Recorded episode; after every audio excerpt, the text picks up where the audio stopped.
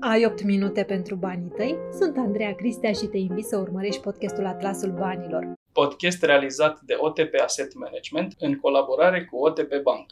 Lângă mine sunt și astăzi Dan Popovici și Adrian Anghel de la OTP Asset Management. Bună ziua! Bună ziua!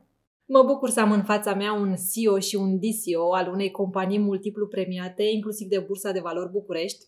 Mulțumim, dar nu funcția ne reprezintă. Eu consider că suntem mai așezați pe pământ. Sunt sigură că de la ei aflăm tot ce trebuie să știm pentru a ne maximiza șansele de profit și o modalitate prin care putem să facem acest lucru este prin fondurile de investiții, despre care vom discuta în curând. Un alt subiect interesant pe care îl abordăm este piața americană. Asta într-un context în care poziția SUA de lider mondial economic este pusă sub semnul întrebării deja de câțiva ani.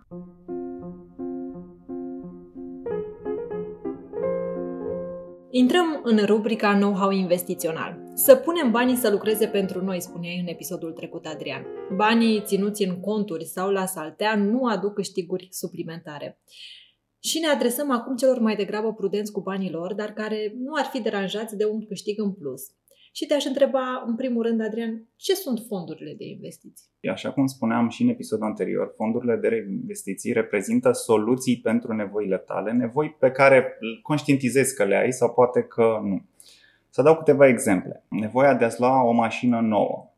Poate că apare un bebe în peisaj și apare nevoia de a te muta la o casă mai mare, nevoia de a-ți lua o vacanță mai lungă și prin urmare poate mai costisitoare și așa mai departe. Toate aceste nevoi costă bani. În loc ca tu să economisești o sumă de bani necesară pentru a acoperi acele nevoi, economisind prin intermediul fondurilor de investiții, ai putea să strângi mai repede acea sumă de bani, avantajul venind din profitul potențial pe care poți să-l obții. Dan, spune-mi, te rog, cum funcționează fondurile? Sunt sceptici la urma urmei care poate că nu înțeleg cum poate un fond de investiții care la rândul său plasează bani în aceleași instrumente financiare să aducă un câștig mai mare. Aici cred că trebuie să înțelegem că fondurile sunt de fapt niște instrumente în care mai mulți oameni pun banii împreună.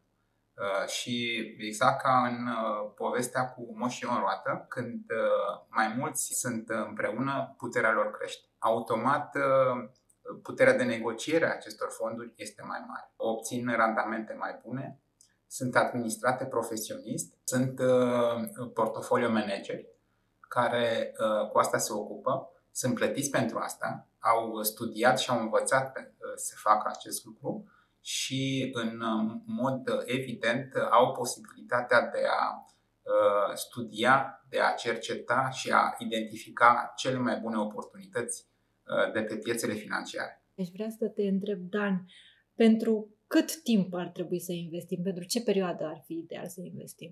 Aici este o discuție amplă. În primul rând trebuie să identificăm care este nevoie, pentru ce vrem să economisim.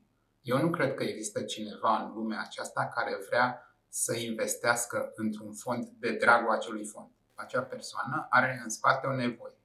Vrea să economisească pentru școala copilului, peste 15 ani se poate trimite copilul la facultate în străinătate, are un orizont de timp. Sau vrea să economisească pentru ca să aibă mai mulți bani și să-și menține standardul de viață la momentul retragerii din activitate. E clar, trebuie să se uite la orizontul de timp. Și în momentul în care își identifică orizontul de timp legat de nevoia sa, atunci se uită mai departe și vede în ce tip de fond și știe pentru ce perioadă va fi investit. În episodul trecut am distrus un mit, cum că trebuie să investești sume mari în fonduri de investiții. Știm acum că sumele pleacă de la 50 de lei. Propun un exercițiu. Dacă eu acum investesc 100 de lei lunar, la ce câștiguri mă pot aștepta în 20 de ani? Răspunsul e foarte simplu. Intră pe site-ul nostru, otepefonduri.ro, și vei găsi un calculator care te va ajuta. Dacă să spunem că avem o rată de creștere de 8% pe an și investim lunar timp de 20 de ani, câte 100 de lei, răspunsul este 59.787 de lei. Asta înseamnă că, de fapt, am contribuit cu 24.000 de lei și profitul nostru este de 35.687 de lei.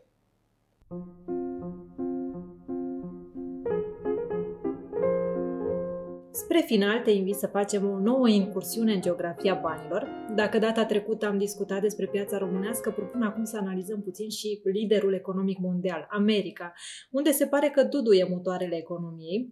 Guvernul american a comunicat că economia Statelor Unite a crescut cu o rată anuală de 6,5% în al doilea trimestru din 2021. Este cea mai mare creștere pe primul semestru din ultimele 4 decenii, spune Biden. Cum vezi tu piața americană, Adrian?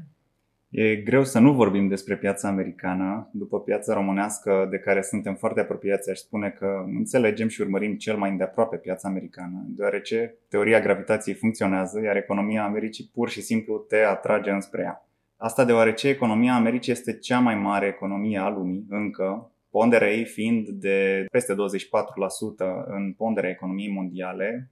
Iar, ca să facem o comparație, economia României reprezintă doar 0,29% din economia mondială, conform datelor Băncii Mondiale. Mai ales când dolarul reprezintă încă peste 59% din rezervele băncilor centrale, urmat de euro cu 25%, și că principala marfă care alimentează economia mondială, petrolul, este denominat tot în dolari. Așadar, trebuie să fim atenți la economia Americii. Deci este indicat să ne orientăm atenția către piața americană și poate chiar să investim în zona asta. În mod clar, diversificarea este extrem de importantă. Când vorbim de diversificare, putem vorbi și de o diversificare valutară, dar vorbim și de o diversificare regională. Și cred că fiecare investitor pe termen lung ar trebui să aibă în vedere ca o parte din banii săi să fie investiți și în instrumente cu expunere pe piața americană. Piața de capital americană este de departe cea mai mare din lume. Unele estimări o plasează undeva la 44% din total, în timp ce China are deocamdată undeva la doar 10%.